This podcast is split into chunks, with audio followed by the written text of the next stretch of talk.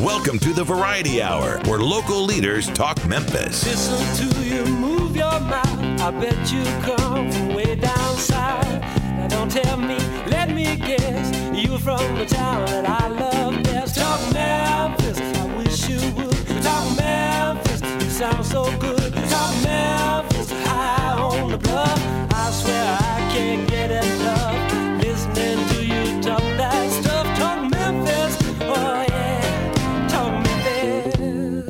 Welcome to Talk Money. And now here's your host, Jim Shoemaker. And welcome to today's program. I'm Jim Shoemaker. Did you know that money can make a good day a nightmare? And you know, guys, it just happens that way. If anyone is surprised that money can cause conflicts in a marriage, you haven't been married very long. According to a survey of 1,622 couples in 2018 by Fidelity Investments, 67% of those interviewed admit they argue regularly about money. Greg, that doesn't happen in your house, right? Nope. Okay. And 46% agree that it's their biggest relationship challenge. How do you solve that problem or those problems? Maybe you have a different money style than your spouse. I, I know in our house we do, you know, one of us spends and the other one saves. Now, we'll let it go from there. We won't have to get into the details, but this often leads to friction. Well, my guest today is Rob Clement and Jason Harrington, and they're going to help us solve some of these issues concerning money and marriage. Also, we're going to get into the, the discussion with them about the cost and benefit of working with a financial professional, the value proposition and how to decide is it the best thing to do? Well, that's what they're going to help us make the decision to do. From our Did You Know files with the recent uh, jobs report making the news, this information may be helpful if you're trying to evaluate the economy. The Bureau of Labor Statistics and the Department of Labor stated that the number of job openings as of November of 2019 and was ended up with 6.8 million job openings. That's down 561,000 from the prior month. That's the third largest month over month decline since 2000, and that's December of 2000. That's a long time ago. 42% of those people that want to go new jobs, there's 2.6 million new jobs that were created nationally. Well, that's the 42% of those are found in Texas, California, and Florida. Here's a statistic that I'm very proud of. I really think it's good for the country. The Census Bureau says that as of as of recently, as of December of last year, 5.31 million new households in the last three years, that's 96%, were owner households, while only 4% were renter households. And that's the American dream. I'm Jim Shoemaker. You're listening to Talk Money. If you have questions for Talk Money, send them to talkmoney at shoemakerfinancial.com to find today's program or a podcast of past programs. Go to iTunes and search for Shoemaker Financial and be sure to like us on Facebook. Coming up, Rob Clement, Jason Harrington, Money and Marriage. What questions do you ask when you work with a financial planner? That's the second half of the program. You need to listen to those questions. They're important, and you need to know what is the important questions and why. So, bottom line is it's cost and benefit. You're listening to The Voice, KWI FM, the KWAM 990, and FM 107.9. I don't know, the tongue's a little tied this morning. We'll get it untied before we come back. Monday, right? it's Monday. Uh, it's not Monday, it's Wednesday. I'm Jim Shoemaker. This is Talk Money. Podcasts of Talk Money are available in the iTunes Store. Just search Shoemaker Financial. We'll be right back with more Talk Money after this. Jim Shoemaker, Rob Clement, and Jason Harrington are registered representatives and investment advisor representatives of Securian Financial Services Inc., securities dealer, member FINRA SIPC. Shoemaker Financial is independently owned and operated. And now back to Talk Money with your host, Jim Shoemaker. Well, you know, I think I've gotten the I think I've gotten the tongue untied. Maybe, maybe not. It's Wednesday. What can I say? And so, hey, we're just having a wonderful time. Glad you're with us. Glad you decided to join us this morning. We're talking about money and marriage, and the reality is that partners sometimes need to work together to make money and manage the money and manage it together and talk about. It. In fact, uh, as I said earlier, that uh, reading that Fidelity Investments where they did the survey of 1,622 couples, it said that they who are the concerned ones? Well, the millennials, 72% are concerned about money, and they don't do a very good job of discussing it. Well, you'd think, okay, Generation X, 64%. Guess what, baby boomers? You and millennials fall right in the same category. 72% say we're concerned and we argue frequently about it. And that's the day's program. Why do we argue so much about money and how does it affect our marriage? My guest today, Rob Clement, Jason Harrington. We're going to dive into this question. And I tell you, I'm excited about what we're going to find out. We're going to find out from these two guys that, you know, believing that money things can just be conquered with love. I, okay, guys, got a question. Welcome to the program, Rob, Jason. Thank you. Thank you. Good to be here. Good to be here and good to have you here. Let me ask you this. Literally, the reality is that everybody says we're getting married, the millennials, it's all love, everybody's doing great.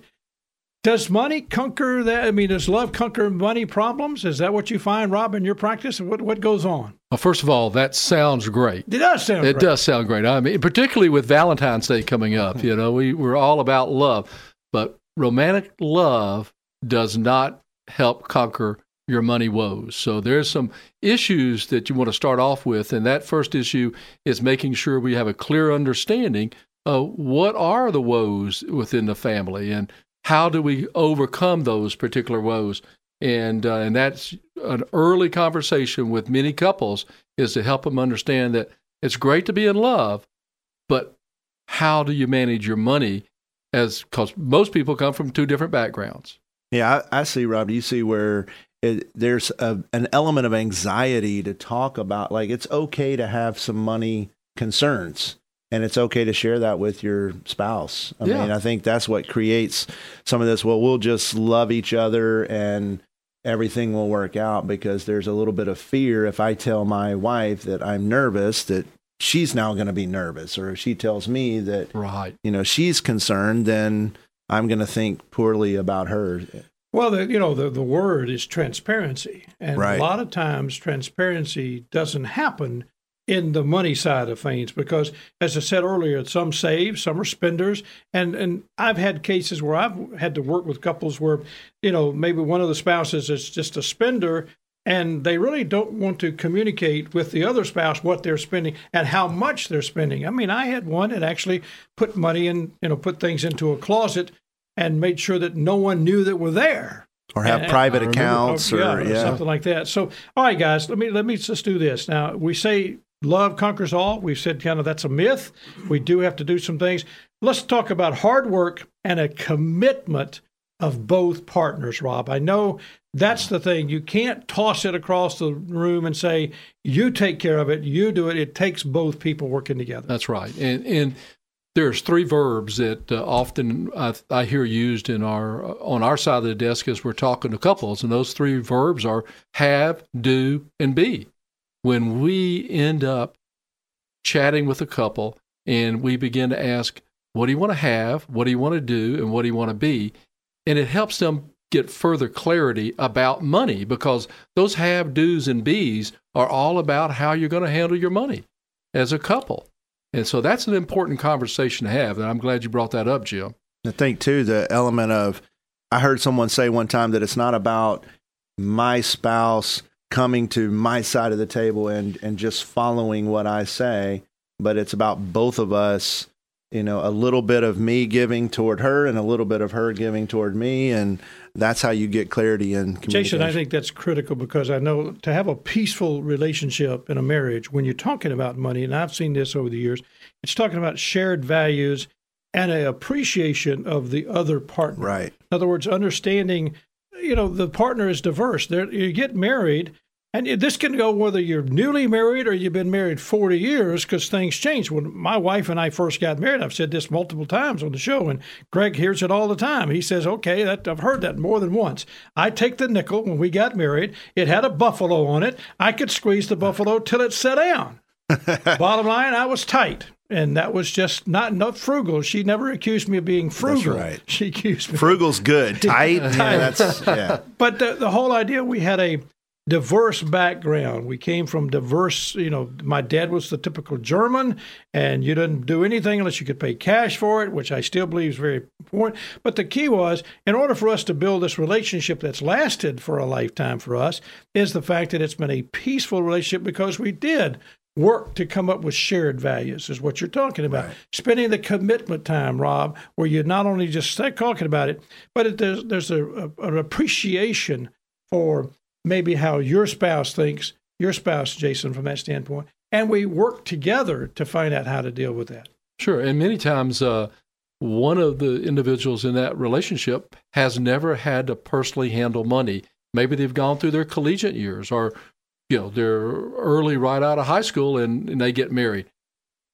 One usually has had the responsibility growing up to handle money. He or she may have had jobs on the side, earn money, and had to handle and be a good steward of their money, and the other one never did. So those getting those shared values that Jason mentioned are important so that you can understand how we're going to handle the money for our family. Well, that's great. Finding out what the common ground is and making sure you're moving on. So let's start with that. Start with communication.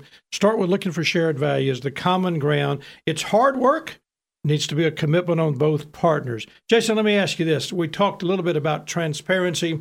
What about the idea when the one spouse begins to just back off and withdraw into a corner and practices this whole idea of silence, where they don't want to do the confrontation? Well, I think a lot of that starts with some of the anxiety they've built up in their own head. The money is this big conversation to have. If we start having this conversation, then it's going to create an argument. And so, therefore, I'm just not going to talk about it.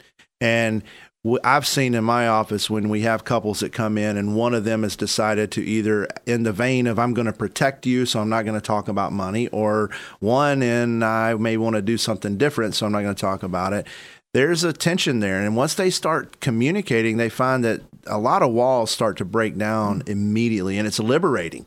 And they really find out that they kind of believe the same thing they just weren't talking about Wasn't it. talking about it. You know, uh, Rob, you mentioned one time we were discussing this that this can this code of silence can pass down from generation to generation. Talk about that. That's hard for me to understand. But if they didn't see it being talked about in home when they were a kid, it doesn't happen and, and when they're adults and married. And uh, your example was great about you and your wife in uh, in in your early years. You squeezed in a nickel till the buffalo sat down, right? Yep. And that can make a I person. still got those buffaloes. Every one of those, those little guys are well, that can make a, that can make that other person feel like you know I, I just don't want to say anything about this.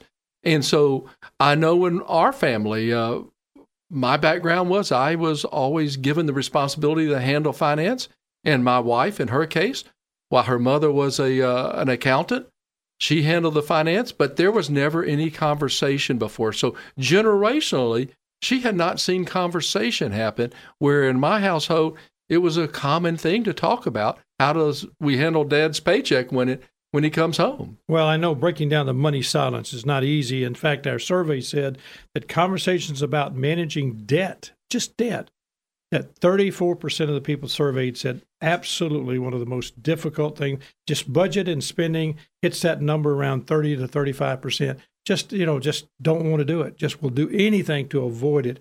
And we're saying, number one, you need to understand that it's hard work, the commitment of both partners. Do something about it, do some talking, but don't get into this point where you practice this money silence. Work to talk about it, step forward.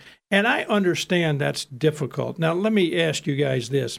If I'm a spouse listening to the program, what would you suggest? That's hard. That may be something I can't do. I don't want to confront my spouse about this, or I don't want to say that I've done I've done the best. How would you encourage them to take that step forward? I mean, don't don't just say they got to do it. Give me some examples of what to do. Sure, and that ends up being uh, where you're you're seeking to be very transparent with each other, and I think for one spouse to be transparent helps lead the other spouse to come around and say, you know, there are some things I, I need to talk to you about. And you have to be prepared, whichever one you are, if you're the one that's receiving information about something that's maybe been hidden. Uh, I, I like you, Jim. I, I remember uh, a client happened to uh, uh, get credit cards in the mail and use the credit cards without telling the other spouse that the credit cards had been maxed out.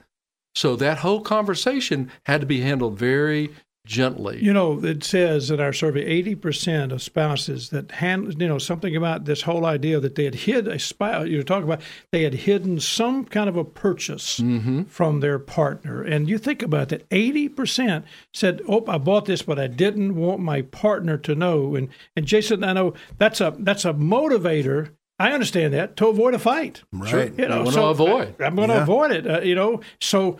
But you and I both know that's going to surface at some point. It's fight or flight. ulti- yeah. I, I mean, I've I've uh, been in conversations. I've been in a situation where, hey, to protect my spouse, I'm going to just handle this. Uh, It may not even be that they've gone and you know purchased a lar- made a large purchase, but they've just I'm going to handle something in my finances and not really communicate with, with my wife out of protection.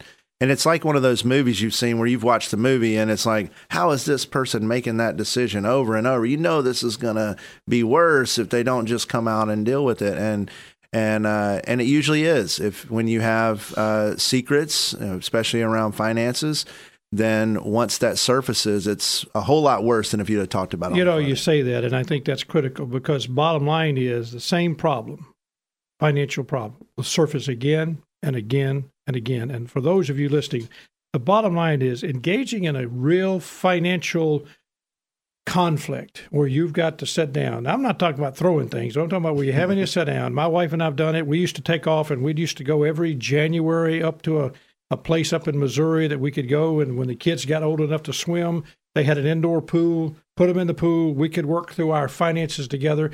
And honestly, I can remember some of those conversations not always being the best conversations in the world because she might want to do this and I, but it was conversations. It was legitimate conversations. working toward the same, same goal. goal. And then, you know, that we understand that having a conversation about a financial conflict from time to time is a healthy statement, a healthy it- part of marriage. And it, it- increases that intimacy, I think, that says we're working on this. You said it. We're working on this together. It gives your spouse an opportunity to show their love. Right. Like we think, you know, I think it it empowers your spouse. I mean, at least in my wife, when I've actually confronted the issue, it gives her an opportunity to show her love for me, and they're like, "Hey, we're in this together. We'll we'll figure it out." Well, if you just tuned in, we're talking about money and marriage. I mean, it's a robust discussion. Can you tell? We got some guys. Well, you know, we should have had a lady or two in here, but we would have been outnumbered if we. That's true. Yeah, They- that would have been a, a real problem. They're the real Actually, was a- CEOs the lady was going to be, but she couldn't be here this morning. But the reality is,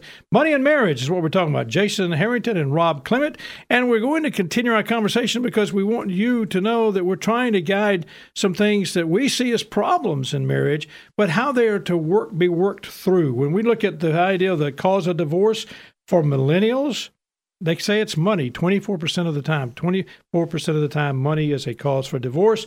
And those that are 45 to 64 it's 20% now, i'm going to talk about the baby boomers later. We'll come back and give you that number later. But you know these problems they surface over and over but we're trying to talk about let me give you an example. I'll just tell you when i talked about going up to missouri my wife and I had gotten married, and you know we we were young and had zero money. Okay, you know what I'm saying? No money. So it was fortunate. You had a to- nickel. well, that's right. You had at least a nickel. I had a couple nickels, but you know, we we we were you know going, and I was going to pay on things on a cash basis. I wasn't going to go into debt, and so I we had a bedroom uh, furniture that was her bedroom that she had brought. You know, her mom and dad said, "Well, you just take this with you." So now, guys, I'll be honest with you: a canopy bed, white and with pink flowers, was not my idea of the kind of bedroom that I thought would be good. You know what I'm I saying? so. it. So we got to Missouri one time, and she says, "Here's what I would like to do with the furniture for the you know." And she had pictures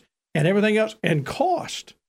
Now she knew that I was going to be the logic, strategic thought, you know, go through this. So she just laid it out, picture pages, you know, and had it pasted and posted on the Wow. things. I mean, and I said, well, that's great, you know. And she said, well, if we get to this point, we can buy it same as cash. I said, okay, done.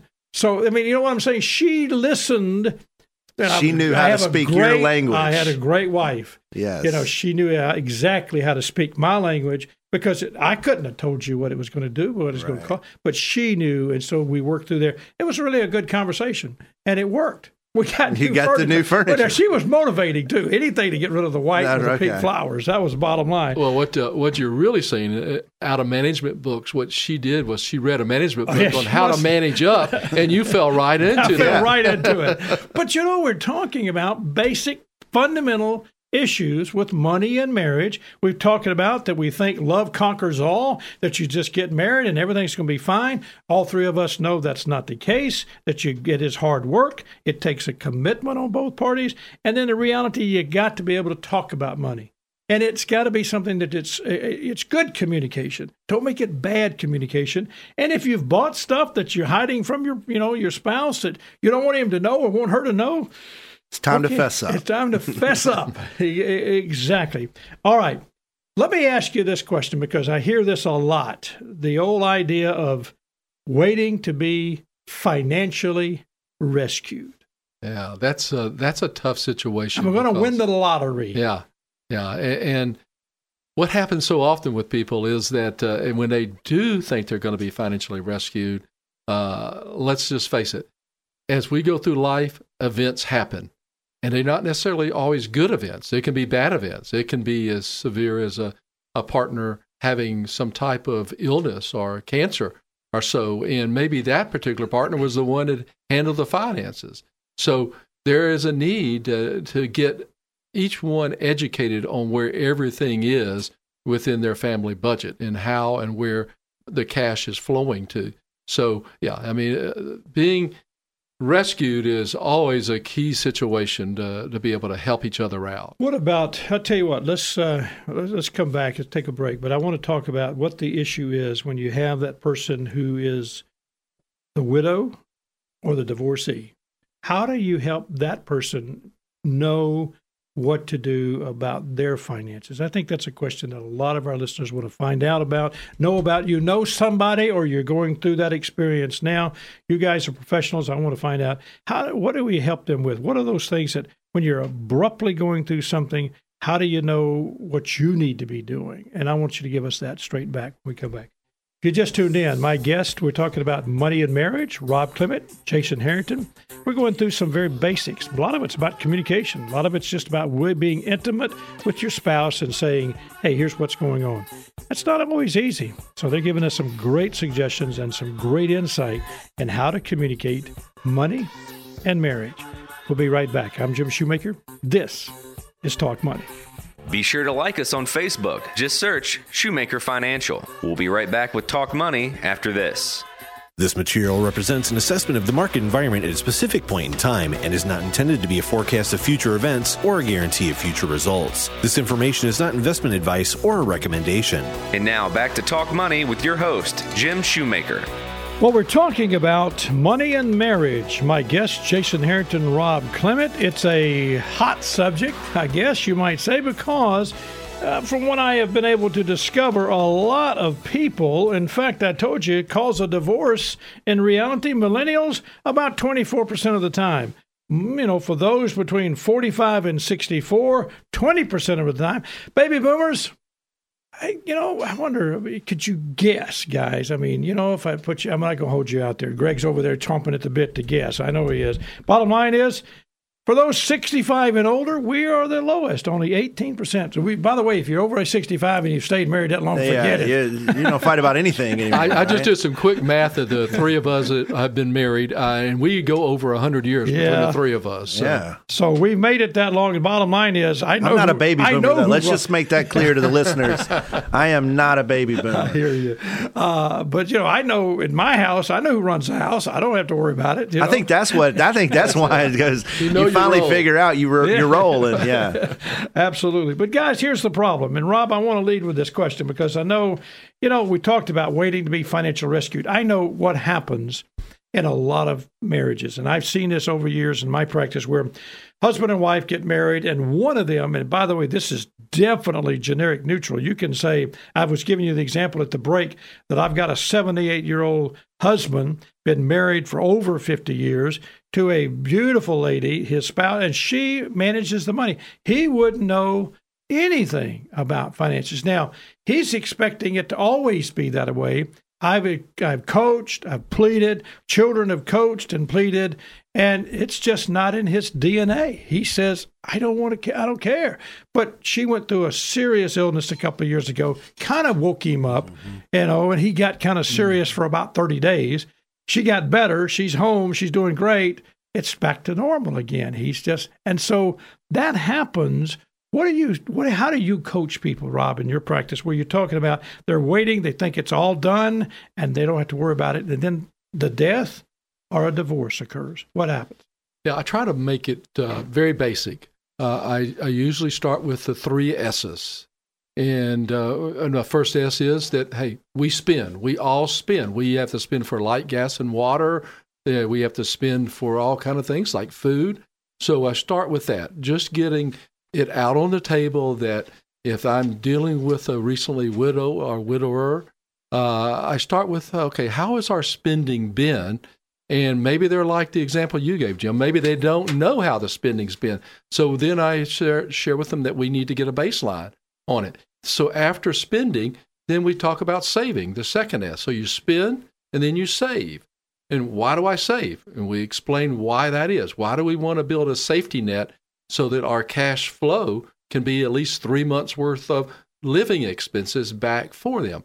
And then the last thing as an individual, uh, I ask them because a lot of times, with particularly a passing of a spouse, you begin to uh, to draw inwardly. Sometimes some people go outside and have somebody they can contact or talk with, but just to share with me, to, to just begin a dialogue of what's on your mind, what's on your heart. And going back to what uh, we've said earlier, what do you want to have? What do you want to do? What do you want to be in life right now? So it's the spend, share, and save mentality is really the just three S's to keep it simple. Well, I think you're it's critical whether it's a widow or a, a, a divorcee, and you made that very very simple because a lot of times they're overwhelmed right. with this either grief from if there or the uncertainty of what to do and how to pay the bills and how to you know sustain. And so they, you said it, withdraw sometimes, and that can be very dangerous because they can get themselves financially into trouble uh, rather quickly if they're not careful. And so I think that's important. So you don't wait for the tragedy to strike. I heard that. You said that was you know advisable. Don't wait for that. Start doing the three S's that you talked about and take on that adult responsibility with your money and do it now. Now, I appreciate what you said. You said I heard it and I'm not putting words in your mouth, but you kind of leaned into that last part where you're you're spending, you're saving, and then you're sharing. Is that a counselor? Is that stepping outside of the nine dots in your mind? Do, you know, do they do they seek wise counsel? The Bible tells us very specifically to seek wise counsel. Is that what you're talking about, Rob? Well, I think when people come to my office, they expect some type of wisdom to come from me, and that's what I uh, I try to point to is uh, where I've seen people that have made wise decisions, and most often it comes through the fact that they haven't done what you've shared about withdrawing. Uh, and there's some that naturally would be more silent. But the more you can talk it out and more you can find wise counsel, the better off you are. And uh, and I I find that uh, getting folks to talk is that many times uh, there's very few, uh, very many times I should say that we end up talking about things that aren't financial. That's more of life that's happened and what the future is going to be like for that individual, and then we'll springboard into more of the three S's about how do we spend and how do we save, and then you know what else do we need to share. You know, that's a you're talking about something I think is so critical because, excuse me, I want to ask you, Jason, as we go to this. One of the thoughts I had that some families having struggles. We talked about this, families and finances, and it's we talked about individuals, but now I'm talking about families and a second marriage can cause a serious, serious problem. In fact, it can really say, well, eh, you know, across generations, all of a sudden you got adult children that worry about their inheritance, that it's going to go away if the mom or dad remarries and he or she is going to get all the money and and so now you got that dynamic. So Rob, you're saying wise counsel, good wise counsel. So Jason, I want you to help us because now I want to kind of change paces a little bit and talk about this value proposition and questions that you ask a financial advisor, uh, uh, the wise counsel. Now, wise counsel can come from many sources, but the reality is a professional, a person that's doing it every day, is that sometimes we say that's the person who may start the counseling and then seek the pastoral counseling or other counseling that comes along with it's a death or something. But you got all these dynamics going, all this hustle and bustle. What's the first thing that you look at when you say, from wise counsel, you should get this? I think I think one of the very first things, first steps to any to getting your financial house in order is to being organized. And the organization process can be a little daunting for people. It can be overwhelming. You hear language in financial planning firms all across the state uh, about we're going to send you home with some homework. Uh, and we're going to ask you to put together all of these documents that most people don't open their statements every month or they don't have this elaborate organizational file. And so that feels like a big process. And I think a good financial advisor will go through that process with you and get just tell you to bring your box in. You know, bring all your stuff in, and we'll go through this together uh, and help you get organized. Make sure that we have a good inventory of everything that you have going on, um, and start at this kind of macro level of are all your accounts even something as simply as the names are the same. I mean, you'll see people that go that will go through name iterations throughout their life. There'll be Ben, there'll be Benjamin, there'll be Chris and Christopher, or they'll have a different middle initial because that was, you know, what they did in their 20s and they've changed that in their 30s and 40s. And so just taking some time to lay all of the pieces of the puzzle out with the right people in the room and make sure that you have a good inventory of what's happening in your family. Most of the time is that if you start there, I mean, let's talk about this because I can see listening to my listening audience that would say, all right, I, I can't do that. I can't afford to go out there. Most advisors will do that for free. Yeah, that's they, part of just simply trying to. They want to know, right? What we can't we can't help if we don't if we don't know. Um, and I think a good advisor uh, out there is going to have some transparency around that. I had the question in my office the other day. It's like, hey, a, a friend of mine needs to come see you and ask some questions. I think a good advisor is going to take that first organizational step, uh, you know, and not charge anything for that. That's just part of getting to know your prospective client. Oh, okay, that makes sense. So this is more of a discovery. Yes. What are we working through? But it's helping them, both you said the micro and the macro level of looking at what I know from my perspective, I think that is so critical because a lot of times, and I'm thinking back of this couple that I was mentioning earlier, who's the the the man and the woman where the woman really handles all the finances. If something happened to him, she might say it's the top drawer right that's in, right. you know in the bedroom and and he go in there but he doesn't know what he's got. Well and i think people that who have a, a dominant spouse who quote unquote kind of handles the bills or the finances they don't even realize how daunting of a task that is. I mean we have money that appears for events in our family and my family that my wife is the queen of squirreling away for something that's going to happen 13 months down the road. And for people who know me, know that my brain is thinking about 13 minutes from now. To, I'm trying to get this picture save and spend. Yes, and I mean, I yeah. got it. So she's so uh, if if something were to happen to her, then my kids, you know, might not have a Christmas present, or you know, I mean, th- you know, camp money's not going to be there. I mean, she just uh, it takes us having conversations for me to know the right drawer and where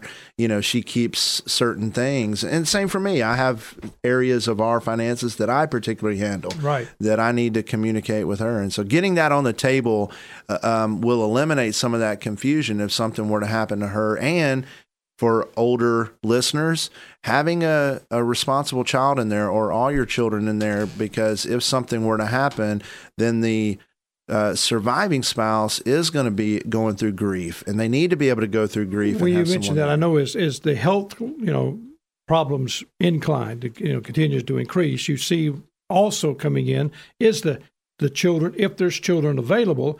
A lot of times there's not available or they're not here. Very difficult. Uh, we had some people in the office recently where they were working in a spouse, we'd been planning this, and the spouse flew in from Hawaii. I mean, the child flew in from Hawaii. They, they that's where they're domiciled now, live there. And it was just fortunate we tied it all together, but it was a major change and major issues that had to be taken care of. And I needed the family there. It just wasn't something to, okay, let's do it. But, you know, it, I needed, and we were able to work that out. But it's pulling people together, getting organized. And that's the first thing that you're saying is important from a financial advisor to assist a client. And in, in most cases, the first initial interview, seeing what it is, is a free time. And it gives it goes back to something Rob said earlier about you know communication, transparency, and breaking down some of those communication walls. Once you start to lay things out, the conversation just starts kind of happening. Like, what's that? And you know, tell me more about this, and uh, that can help facilitate some of those conversations in a marriage. Well, we're talking about some value propositions of a good financial planner and what to do with that and how to work through that process. And the reality is, from money and marriage, where it's communication, it's also communication with your financial advisor. It's it's working together. All of this is about communicating, about being transparent, about seeking to serve and to get the job done on behalf of the client. Rob, you talk about accountability a lot. I know that's a part of a value proposition. Explain when we use the term accountability. Absolutely. The uh, uh, the word itself uh, just strikes most people with fear, and it's like, why would I want to be accountable to somebody that's not a family member or someone that I love dearly? And that accountability is where we sit down and we help people prioritize. A, a good financial professional is going to help you prioritize what's going on. So he takes what you've got, or she takes what you've got, and they help you and show you. Uh, perhaps you've not been aware. Maybe it's a situation like you've given Jim of a uh, family member that's uh, passed away, and now you've been handled this bundle of things, and you're trying to say, well, what? Why do I need this in in our family? And so that accountability is to help them make sure they don't make a rash decision that ends up selling something that they may need or buying something that they don't need. So, uh, and I've used this before about the five P's. Proper planning prevents poor performance. That's good. So, the more that we sit with people and help them say, let's stop and think about this, let's plan properly so we won't have poor performance on it. That's well, good. and guys, let's think about this. We have we have accountability in so many areas of our life that we willingly seek out. I mean, we have personal trainers, we have apps on our phone that remind my sister gave me a watch that tells me when to stand up. I get, you know, 20 calls about my oil change. But when it comes I to have your, on my truck, you know, when I'm driving and I slip over into the white. Yes, line, bing! It tells You have me. it, it, it tells us to get truck, back yeah. on, yeah, to get back on track. And uh, when it comes to our finances, there's a tendency to be a little resistant to that because it is a bit of a private private manner and it a matter, and it is uh, sensitive. But we we look f- when you're looking for goal setting. Sometimes our financial goals are way off in the future. So, getting a, a good accountability partner to build some short term milestones to help you check in on those, like an oil change or like your your lane detection, you know. I never catch to do that. Oh, yeah, not- you know, I'm sure. even have one that comes. I said, "Time to go take a rest, get a cup of coffee." yes, I know, like that boom, one. And I'm going, you know. And Oh, I when you're that- driving. Yes, I've seen that. You've been on the road too long. Oh, it says, It's a- "Stretch your legs. No, you don't have to be on the road very long. Oh, I it doesn't? You. Okay. you could just get over to that line a couple of times. Oh, and it'll tell I you, see. You must be rest." getting It's tired. accountability, but accountability is sometimes, as you said, it's difficult. Uh, but it is important because we're talking about really helping you, and you said it, Rob, prioritizing your goals and then make sure that you're getting the progress towards what you're trying to do. I like the word objectivity because I think I can get so opinionated about something, so into it, and I'd like to have someone to say, step back a little, Jim. Maybe this is not what you. That's objectivity. Help Right. When we talked about this earlier in the show, where some of these beliefs we have have been passed down for generations and generations, and we get focused in on this is how it should be. And, you know, financial decisions are always this, you know, tender balance between an emotional response and math. You know, and analytics, and um, neither one should really, uh, you know, overpower the other. But that emotional piece can. And sometimes you can let the emotional decision making, uh, you know, be a little more weight than what good math or good ana- um, uh, analysis uh, are good, sound financial principles, and and a objective person sitting in on the outside can say, let's back away from the emotion for a second and let's look at this practically. Well, I think that's critical because we've talked about being organized, get looking at everything, being from a macro and a micro standpoint, accountability, objectivity. When we come back, I want you to help us with this volatility that's going on. To me, a financial advisor should, when you talk about objectivity, should be able to guide me through all the noise that's going on. And I need some insight, and I think our listeners do, some things about what I mean, just level headedness, you know, not getting caught up in the emotion. So that's what we're talking about when we come back. Some of these thoughts about a level headed person in a volatile market. Do you, how do you do that? Well, you think it's easy, but sometimes it really is difficult. Stay with us. I'm Jim Shoemaker. This is Talk Money. Podcasts for Talk Money are available for iOS mobile devices in the iTunes Store. Just search Shoemaker Financial. We'll be right back with Talk Money after this. Financial advisors do not provide specific tax or legal advice, and this information should not be considered as such. You should always consult your tax or legal advisor regarding your own specific tax or legal situation. Neither asset allocation nor diversification guarantee against loss. They are methods used to manage risk. Separate from the financial plan and our role as financial planner, we may recommend the purchase of specific investment or insurance products or accounts. These product recommendations are not part of the financial plan and you are under no obligation to follow them. The S&P is an unmanaged index of 500 large cap stocks. Investors cannot invest in an index. And now back to Talk Money with your host, Jim Shoemaker.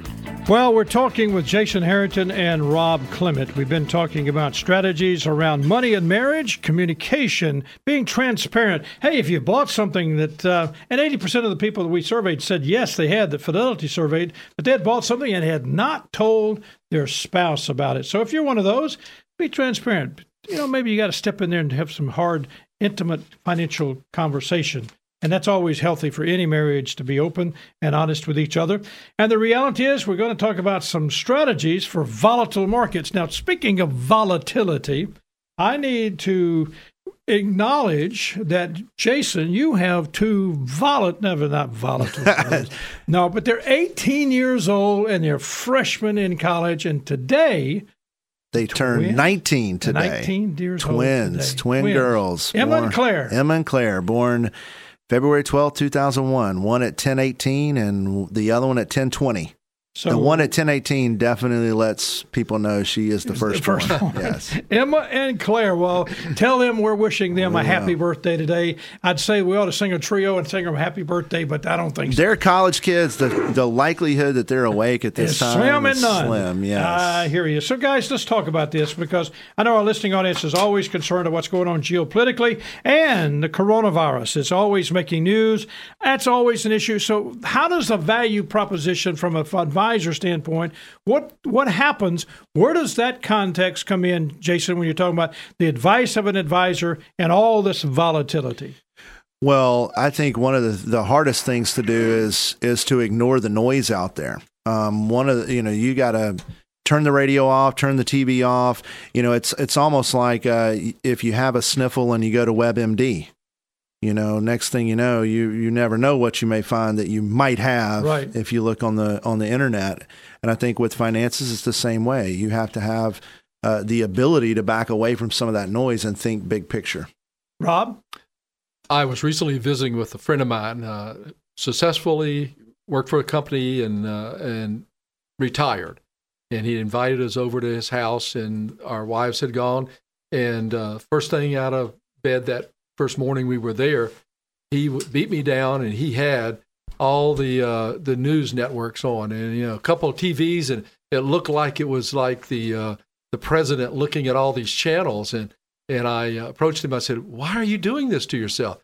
He says, "I'm, you know, I'm recently retired, and I need to keep up with all the stuff that's going on in the world." So Jason hit the nail right on the head. There are just a reason that we're there is to tell people turn them off. Don't get involved with that. Know what's going on, but don't fill yourself day to day with all that emotion. staying focused on the big picture. Big picture. That's what you're talking about there. So, what about emotions, Jason? What about emotions? Well, it, I, I I mentioned earlier that a lot of your decision making is a balance between how you feel emotionally about it and how you uh, do the math and the analysis behind it. Um, and emotions, especially in volatile times. I mean, there's probably not been a decade or or a combination of two decades. That there hasn't been something. You know, you go back and look at the uh, S and P 500's performance. You know, since 1928 is nine and a half percent, and that includes all kinds of geopolitical, social events, wars. wars. I mean, um, so the fact of the matter is that short term, yeah, it's an emotional time. It, it the market does move, but if you can focus on the fact that your time horizon is much greater than just what's happening in the moment, you fare better. Well, bottom line is past performance does not right. indicate future performance. But you're right. I understand what you're saying, but I want to make sure I get that in that past performance is never an indication of future performance. The reality is stressful investing happens when the market's volatile. Stay the course, be flexible, and always look at the, how do you manage this as you're talking about seeking the advice, the value proposition.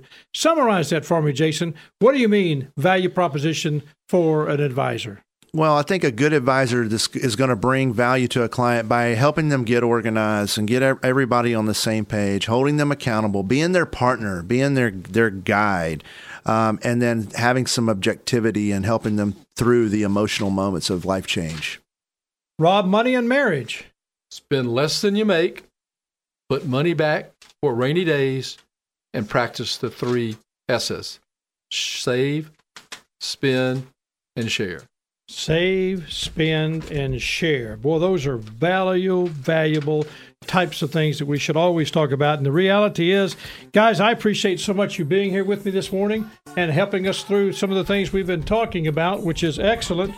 And I reality is, it's always fun to have you part of the day's program. We've enjoyed it. And uh, I want to make sure that you know that you can always find us on Facebook, or if you got a question for Talk Money, send it to talkmoney at shoemakerfinancial.com. If you want to talk with these guys, Rob and What's your Jason. name? Jason. Good to meet you. nice to meet you. Rob and Jason, you can always call them at 757 575. I've got a very difficult name. Very Uh, difficult Emma name. and Claire, happy, Happy birthday, to you guys. And they're, they're precious, precious young ladies, and they're just beautiful, good girls. And I so much wanted to say that to them. Hey, guys, thanks for being here today. Thank you. Thank you. I'm Jim Shoemaker. This is Talk Money. Talk Money is produced by Greg Ratliff. Guest and content coordination, Francis Fortner. Production assistant, Eleanor Moskovitz. Compliance officer, Tommy Armstrong. Mid South History Moment, Rebecca Brazier and Drew Johnson. We'll see you next week on Talk Money. Jim Shoemaker, Rob Clement, and Jason Harrington are registered representatives and investment advisor representatives of Securian Financial Services, Inc. Securities dealer, member FINRA SIPC. Shoemaker Financial is independently owned and operated.